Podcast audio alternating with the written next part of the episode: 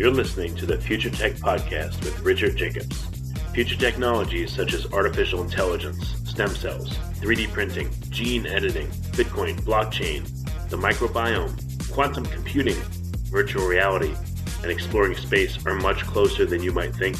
In fact, many early versions of these technologies are in play right now, and the companies that are using these technologies are the focus of this podcast. My goal for you, the listener, is to learn from these podcasts you may very well learn something that may change the course of your life for the better, steer you towards a new career, or give you insight into addressing a thorny medical problem.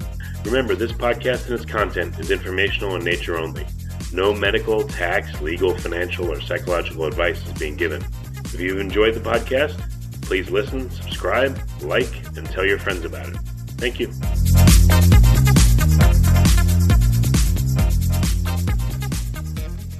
Hello, this is Richard Jacobs with the Future Tech Podcast. I have uh, Ed Lorenzini. He's the uh, CEO and president of Analyze Corp. And I also have Scott Chase. He's the CTO of Analyze Corp. So, Ed and Scott, thanks for coming. How you doing? Yeah, uh, good. How are you? Great. Good, good. So tell me about uh, Analyze Corp. What's the premise of the company? Yeah, this is uh, Ed. And uh, Analyze Corporation is a data analytics company. We specialize in predictive analytics, uh, and we're doing a lot with consumer behavior. Uh, we've been able to aggregate very large amounts of consumer data, and we've uh, used AI technologies to build a very user-friendly um, front end that our customers can um, do to do microsegmenting for uh, B2C uh, activities that they're involved in. Okay, so what would be an example you know, what's a, I don't, know if you can name a specific, but what is a company that you work with and what do they sell and, you know, what data are they analyzing they weren't analyzing before? Yeah. So uh, our uh, platform is called Analyze Clients, and uh, we leverage 220 million U.S. people, data on 220 million U.S. people, and we have about 365 consumer variables on those, and we aggregate that from various sources, uh, Acxiom, Experian, the credit bureaus, and uh, our um, user interface is used by B2C companies, uh, some uh, large, some small. We feel like this really serves the uh, small to medium sized markets. So, uh, primarily advertising companies who uh, want to do a consumer microsegmentation for a customer of theirs. So, some examples we've seen advertising companies are using this for um, direct mail for um, telephone calls in some cases, for uh, emails, and we've been able to uh, connect to some social media platforms as well for advertising. Okay, so if I sell a widget and I've had you know 100 people buy the widget on my website the past month, I send you the data and you tell me, oh, you know, 46% were baby boomers with you know adult age children that you know own their own home and you know I don't know love you know foreign cars that kind of stuff. Then I can take that data and send very specific communications to them through email or mail. Is that what you're saying? Yeah, that's exactly right. Uh, and our our platform, uh, the innovation in our platform, and our CTO Scott can tell us more about this uh, as we go along. But the big innovation is that we've invented a way to develop an automated custom algorithm on the fly. So our customers upload uh, their data, which is their current customer's name and address, into our platform. We look all of those up and we build an automated math model for that specific group when they do that. And then we're able to do three things. The first thing we do is what you said. We create a report, all the sociometric, psychographic, and demographic information for them so they can really know who their customers are. Uh, second, we're able to then score all their customers for uh, propensity, capacity, and lifetime value. So, uh, you know, numbers they can use to to sort for upselling and cross-selling. And then finally, what we're able to do is use that math model, put it back into the data we have, and they can find 100, 1,000, 10,000 new potential customers who have those same features. Uh, so it's a much better targeted audience. I guess some of the tricks here is is identifying who has either come to your website or opted in or bought a product with as little data as possible. Maybe just an email field or you know, email and IP combination, that kind of thing. That's some of the the magic I've seen that you know people have been able to do. Uh, is that part of your focus, or is it purely the analysis side? Well, that's a good point. And um, we're primarily doing a traditional analysis, uh, a traditional segmentation analysis. So we're using uh, our customers' data in terms of their customers' first name, last name, and address. We're able to look all those people up, get a lot of variables on each of those, and build our model. Um, sometimes our customers come to us and they'll say, "Well, I only have an email address." you know, for this prospect group that I have or this customer list. And then we have ways to cross-reference that back to physical name and address. But that's where we're starting with physical name and address, and then we have uh, the ability to do what we've talked about.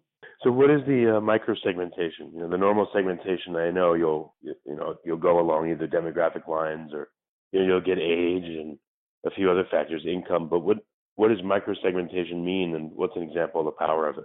Yeah, I'm gonna uh, let Scott, our CTO, talk about that, uh, and um, you'll um, see a little more. I think what we're talking about in terms of the de- you know the depth that we can go with the uh, analysis that that we do, how targeted it is. But uh, Scott, would you like to uh, pick up there and uh, maybe respond to the question? Uh, sure. So, of the uh, roughly 380 variables um, that we have for U.S. households, um, the majority of them, uh, over 200 of them, are consumer lifestyle variables. Um, so you can imagine things like owns a dog or um, enjoys boating or subscribes to magazines, these kinds of uh, consumer lifestyle variables. Um, so what we do in a um, microsegmentation analysis is we give you all of the traditional uh, psychographic, sociometric, demographic information for uh, your customers. So with their age, their income, their homeowner status, whether they have children in the home, uh, their um, you know uh, what kind of housing they live in, that sort of thing. Um, but in addition, we can build a model um, based off of these lifestyle variables. So we can tell you that for your specific product, uh, your product does well uh, with women who buy jewelry and patronize the arts uh, and uh, who are looking for value when they, they shop in discount stores.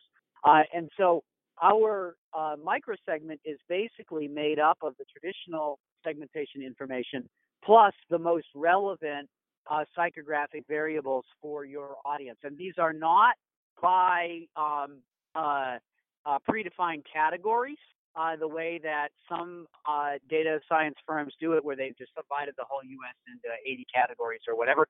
We actually build the segment for your product based on the actual buying and lifestyle variables for every consumer of your product. Uh, and that gives us a very powerful predictive model that we can use to reach into 200 million other Americans and find other people that are very, very precisely uh, oriented towards your brand's values, uh, its buying proposition, etc. And um, due to the nature of uh, privacy concerns and now GDPR, you know, if I'm if I have a business and I sell a widget, you know, how much data can you give me? Do you give it to me in like a a, a pseudonymized fashion? Is it just uh, percentages, or you know, I, I would think you wouldn't drill down to individual customers, right? Um, we don't uh, drill down to individual customers. Um, uh, lifestyle variables or um, uh, personal information about them uh, in producing the segmentation analysis or the report. Uh, and uh, it is important to remember uh, that these um, companies are giving us their customer lists.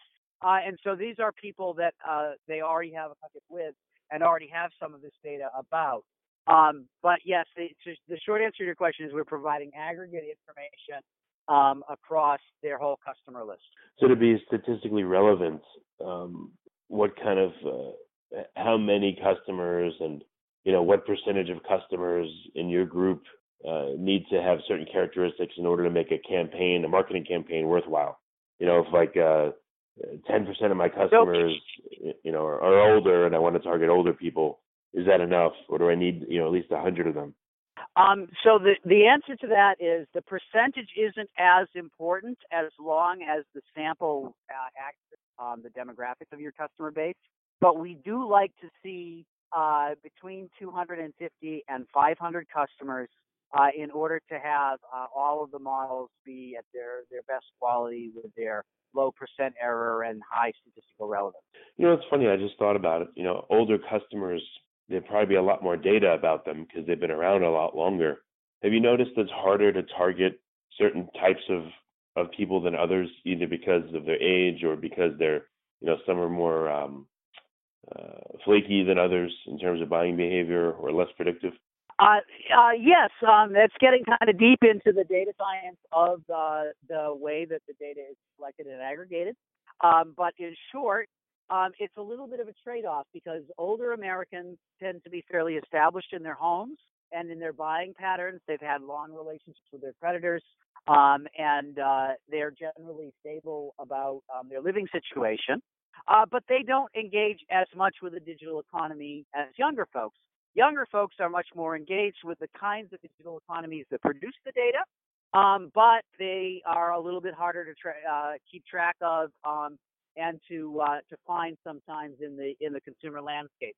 So we find the data is pretty good um, overall.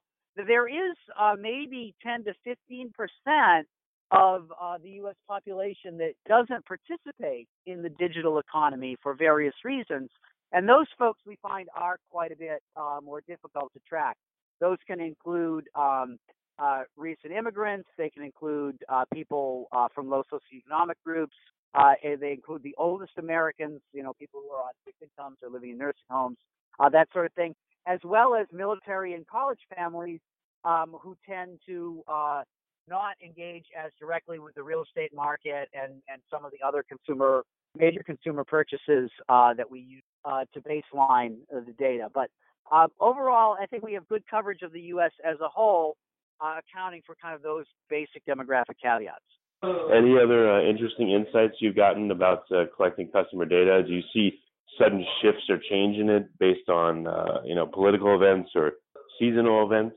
Um, so there definitely have been uh, some changes uh, in the last several years uh, in the rate of participation in online um, purchase activities. Um, so uh, even when, though we we may have thought you know several years ago that almost everybody was participating in the the e-commerce economy, um, really it was only in in you know the 50 percent range.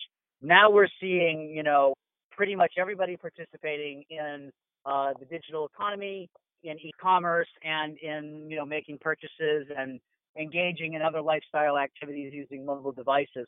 So those have been the biggest changes in the last couple of years. I don't think that the political um, or demographic changes that are happening in the U.S. have really impacted the consumer data that much. I, I, I think uh, it's interesting to me to see buying patterns and uh, behaviors be pretty, pretty much stable uh, over time. Right, and then in the implementation for a customer, you know, what what does the customer need to have, or what does your client need to have in order to make this work for them? You know, what are some of the elements? I guess enough customer flow is one thing. You know, so how much is enough, and what are some other factors that are needed to make your software work? Um, uh, I'll I'll try to give you an answer, and then I'll ask Ed if he has anything that that he wants to add. But um, our product works best um, when you have, um, as I said before, uh, at least a, uh, hundred or so customers. Um, so it's not really an ideal product for people who have no customers yet. Um, it also works well when your products um, uh, reflect a particular um, lifestyle marketing strategy or demographic. So um, products like uh, certain mass market consumer products, uh, you know, paper towels or, or you know, canned soup um, are a little bit more challenging uh, for us to do segmentation analysis because those customer bases really just look like the U.S. population as a whole. Um, but if you have those two things, uh, you know, at least a, a hundred or so customers and a product that fits specific demographics, I think that we can give you a lot of information about who your customers are and, and who else might be interested in your product. Yeah. Any and, case studies uh, Oh, go ahead, continue, and then I'll ask you if you have any case studies with specifics, like you know, oh, you helped the company and they changed their targeting and they got like a 400% higher response rate or something. Yeah, yeah, good, uh, good question, Richard, and um, that's kind of where I was going next. Um, as Scott uh, described, the uh, way that our customers interact with the platform, I also want to highlight that um, we've made this very easy to do. It's an analytic tool that uh, anyone can use um, you know, it is certainly a turnkey solution, and we help our customers. But um, the examples I'll give you now of uh, some success stories uh, have primarily been done by the customers themselves using our platform with almost no training.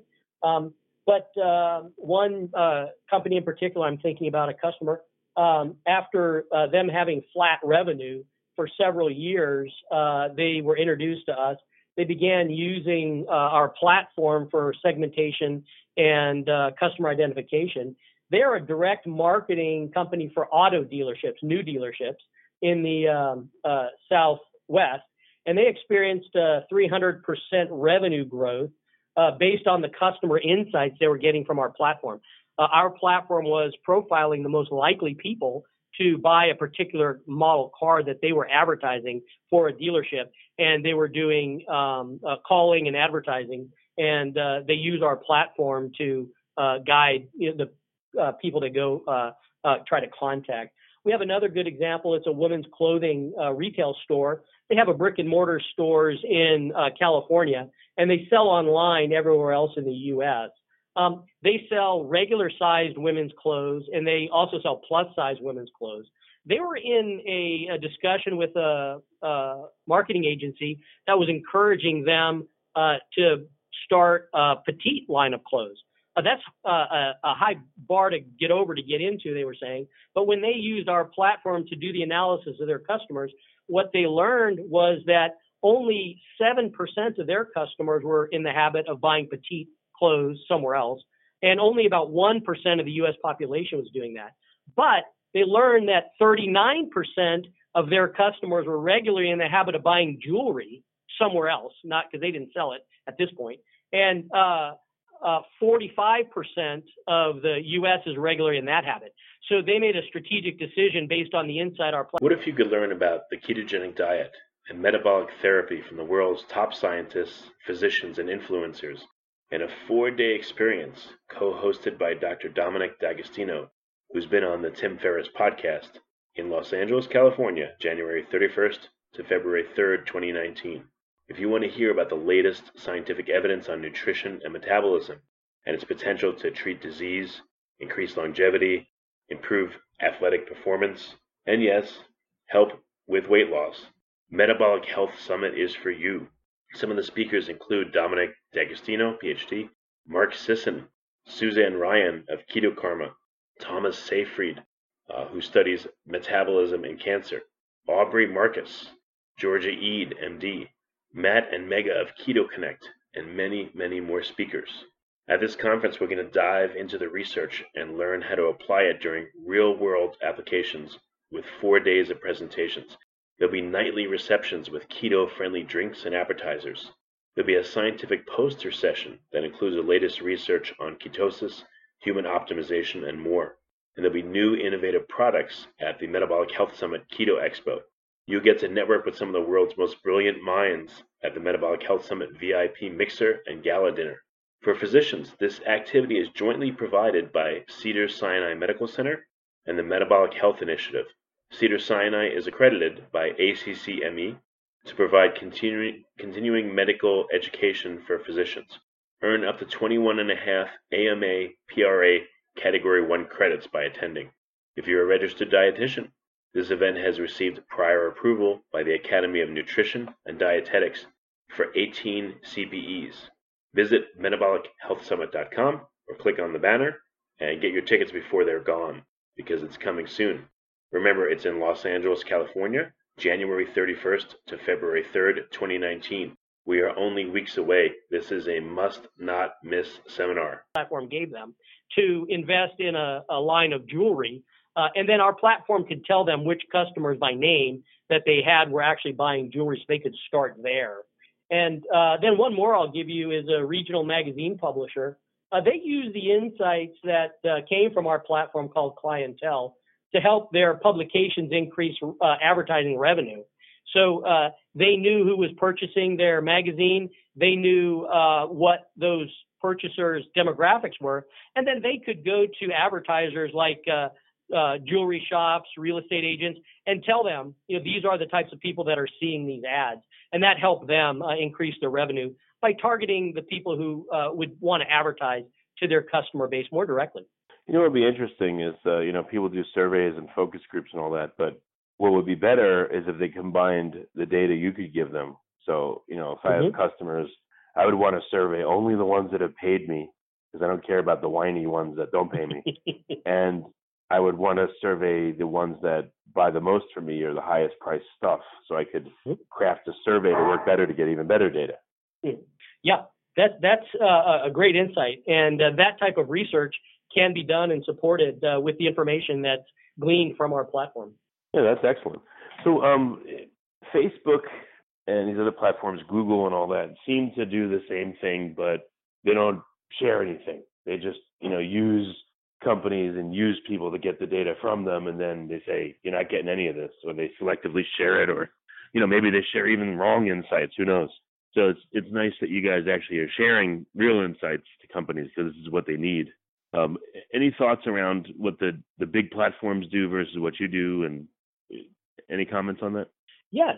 So uh, that's good insight, and we have heard that feedback from our customers. Uh, uh, because of that, our uh, engineering team is working on a, a, technology roadmap, and one of the things we've recently done is begun doing an integration between our platform and uh, uh, platforms like Facebook uh, so when our customers come into our platform, they get to see all the analysis. They get to see why certain people are being selected. And then they can go from our platform and push the results from our platform right to that social media platform and then advertise people that they know a lot about. And so uh, they do get a lot more insight that way, but they can still advertise with social media. Uh, we've done a lot of analysis also on Twitter and um, we haven't integrated that in yet. But you know, there's another area where you're not really sure, uh, you know, who you're looking at when you see an advertising list from Twitter, uh, because all that information is not made known. But um, you know, we're able, in some cases, to identify who in our list has which uh, Twitter accounts, and then we've done um, by hand some analysis for, for customers on who to advertise to uh, on that social media platform as well. We think that those models are still maturing. Uh, you know how they monetize those, how they uh, interact with those. We see a lot of changes in APIs from uh, month to month with a lot of those uh, uh, larger platforms, and so we just don't think that's stabilized yet. But you know, I think they're getting there, and I think they will have their place as well. Okay, and then what's the uh, what's the near term future of your technology? What's going to happen in the next six months or a year? What new bells and whistles and buttons and stuff is coming? Yeah, great question. Uh, you know, from my standpoint, the CEO who's trying to uh, really uh, establish what we're doing in the market and do a lot of educating, uh, I, I, like what we're doing to be very stable and useful. Uh, Scott and his team work on kind of next steps on uh, things we're hearing from our customers. So maybe I'll let him just kind of talk about some of the things that he's cooking up in, in his planning and in his mind with our research efforts.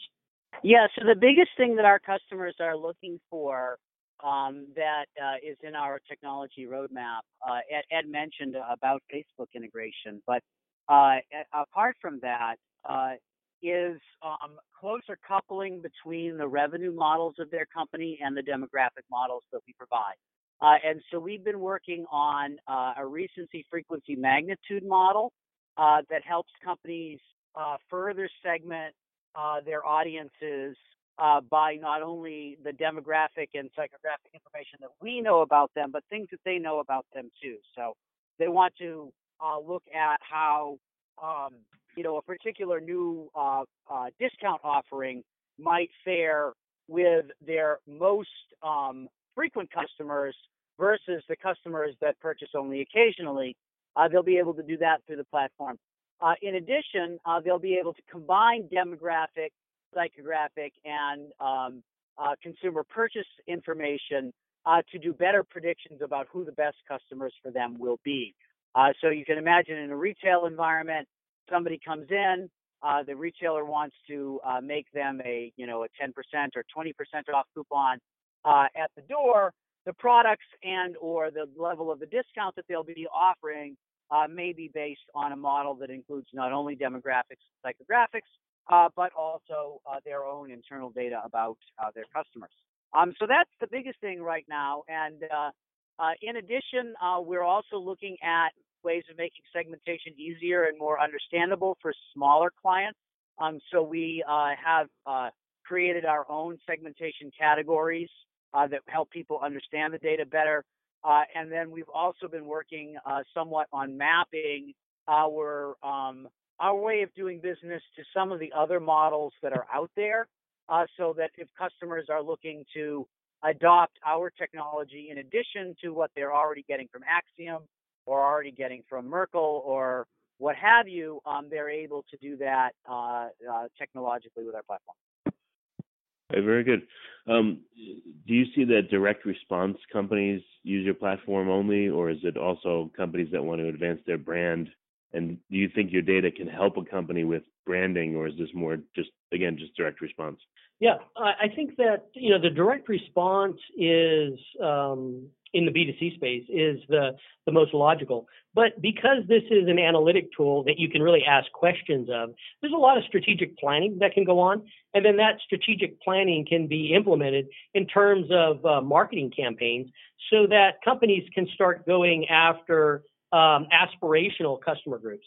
So uh, we work uh, for and have done work for a very large um, uh, department store chain uh, across the U.S. And aspirationally, they're interested in uh, catering more to millennials, but currently they have uh, some of the older generations, 45 and up. And so they can use our platform to uh, understand the millennials that they do have, what characteristics are particular about them, and not so much the older char- the uh, uh, characteristics of their older clientele. And then they can develop specific strategies uh, once they get that kind of insight. Okay. Yeah, I just wanted to get a feel for it. And then um, the entry point, uh, dollar wise, is this for small enterprises fine to use your platform, or do you need to be of a certain revenue size in order for it to work for you?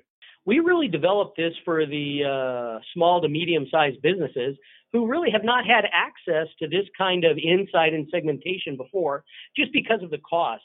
You know, if a small to medium sized business went to Acxiom, Experian, Nielsen, Merkle, uh, they would have to pay 150, 200 thousand dollars for uh, insight like this, and they'd have to wait two to three months to get it, and it would really just be a point solution.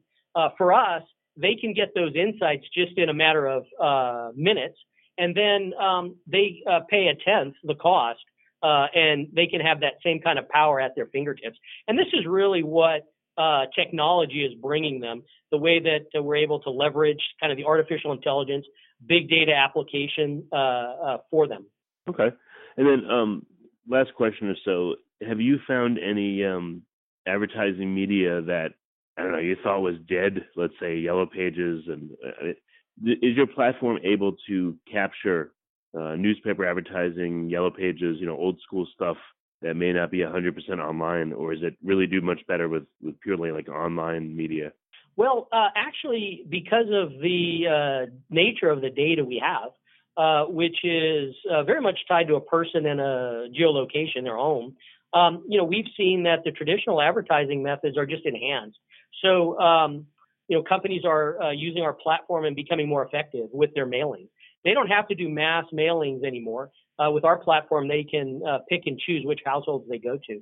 the same thing with the example I gave you on the um, marketing company for uh, uh, auto dealerships. Uh, they're only calling the people that would have specific uh, interest in uh, what is being sold because our platform is pointing those people out to them. So the traditional methods have really uh, been a mainstay for us, and it's just made it that much easier and better for them. I think that we do inform the the newer kind of advertising, the social media kind of outreach, and we have an example there that's kind of interesting. Um, you may remember the uh, rock group from the 80s called Kiss, um, mm-hmm. popular, you know, amongst a certain generation, and they're still around. Um, they uh, were kind of sold a bill of goods by uh, the social media crowd, and um, they were given insights uh, about their um, uh, followers, uh, their um, group of you know people who were signed up for their emails uh, and that type of thing. Uh, and they were told things like, um, you know, your group is tweeting about, uh, you know, Cadillac Escalades was one of them. And so uh, the KISS organization spent a lot of time getting uh, sponsorship for their tours from organizations like Cadillac and others, and that just didn't pan out. And what they learned was that um, the newer kind of data has to be taken with a grain of salt and understood. Just because people are tweeting about Cadillac Escalades doesn't mean they're ever going to buy one or be in the market. Uh, so, uh, at any rate, they um, were turned on to more um, traditional methods like us. And so we worked with uh, the KISS organization on their next um, concert tour, and we did a lot of analysis for them uh, in our platform, and they learned uh, a number of things about their customer base, their fan base that they didn't know, and so much so that um, they stopped one of their concerts that they were doing in New York, and they catered to the veteran crowd that they had, which they didn't realize was such a large part of what they were doing. Uh, and on stage, the rock group Kiss gave a large oversized check to the local veterans organization and uh, they literally had everyone stand up and uh, they uh, said the pledge of allegiance and this went over very big and they would not have known that without the kind of analysis the segmentation analysis that gets done uh, in our platform. So um, these are the types hmm. of things that we're seeing in success stories that we're seeing. It's kind of a mixing of the new and the more traditional. Yeah that's a great example. I like that a lot. Very interesting. Hmm. okay. Um, uh, yeah, well, actually, it leads me to one more question. In regards to social media, you know, it is all the hype, um, but it's again, not only do uh, advertisers not have the data because the you know the, the giants are using it for their own purposes, but you know, you hear about fake accounts, fake followers, fake this, fake that. Are you able to tease out the signal from the noise, the real data from the BS because of your platform? Is that another feature of it? Yeah, that's a great point. Scott and uh, our technical team has done a lot of analysis on the noise in social media and other places. So I might just let him uh, comment on that a little bit. Yeah. Um, so uh, when you use our platform with a social media platform like Facebook, um, you can do it one of two different ways. So we can either send a model like the demographics that we want to Facebook, uh, and they can build a Facebook custom audience uh, that will um, you know, supposedly match the demographic criteria that we give. The other thing that we can do is we can send uh, Facebook a customer list of people that we have determined uh, uh, match the uh, uh, demographics and and are vetted by uh, the various data sets and sources that we have. and what we have found is that um, maybe 60 to 70 percent of the real people that we upload from our data set are findable on Facebook. Um, but uh, we find that uh, quite a bit of the people that uh, match demographics that we send to Facebook are fake people. Um, I hesitate, hesitate to put a percentage on it, um, but you know, depending on the demographic that you're advertising to, um, I mean, I had a large insurance customer um, that does uh, renters insurance, uh, and we were constantly battling this in the social media platform that the people that the social media platform wanted to advertise to were bots. Um, so I think the advantage that we have in kind of having names and addresses and email addresses, and that sort of thing, is that when you advertise through a platform like Clientele, you're only advertising to actual. How, how rampant is the problem of uh, fake followers? Do you think on some of the social media platforms? Is it like crazy? You know, uh, where it's a majority of the people are fake, or is it uh, depend on the industry, or any insights there? I think it depends. Uh, I, I, I'm most familiar with Twitter uh, in, in with, with respect to statistics like that, and it's not my area of expertise, but uh, I think it depends on uh, the brand uh, or the individual. There are companies out there from whom you purchase um, huge numbers of followers, and regrettably, some of the major consumer product brands and some of the major political organizations, uh, and even some high profile entertainment acts and individuals are actively engaged in that kind of behavior. Uh, and so it is uh, definitely um, a problem that's uh, noticeable and easily discoverable with big data. Very good. Um, so, what's the best way for folks to uh, get in contact and to maybe set up a demo or you know talk to you about your product and see how it works? Yeah, that's great. Great question. We do uh, um, kind of live online demos, and uh, we use real data for that. So our uh, people who are checking this out can uh, really see how it works. Our product is called Analyze Clients. Uh, sometimes we call it Clientele, and uh, it can be found on our website, analyzecorp.com. Um, or sometimes people email me directly, and I can set calls up with them. My email is ed ed at analyzecorp.com, and so those are probably the two best ways. Um, I also uh, uh, enjoy getting calls and uh, talking to people about kind of what their needs are and if we could kind of meet those needs. And we can be reached at our um, office phone at 703 785 3737. So, uh, you know, those would be the best ways. Our website, analyzecorp.com, or me directly, ed at analyzecorp.com, or uh, the number I just gave, 703 785 3737. Okay. Well, Ed, Scott, thanks for coming. I appreciate it. And uh, I really like what you guys do. I've been in marketing for a while, so that's why hopefully I could ask some, some good questions, you know. Yeah, no, you definitely have some good insights on this, Richard. I appreciate uh, your time and thoughtfulness.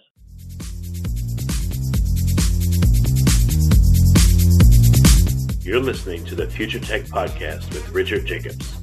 Future technologies such as artificial intelligence, stem cells, 3D printing, gene editing, Bitcoin, blockchain, the microbiome, quantum computing, virtual reality, and exploring space are much closer than you might think.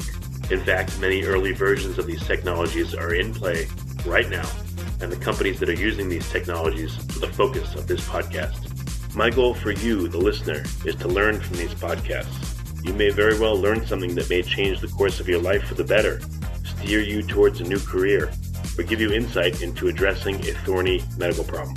Remember, this podcast and its content is informational in nature only. No medical, tax, legal, financial, or psychological advice is being given. If you've enjoyed the podcast, please listen, subscribe, like, and tell your friends about it. Thank you.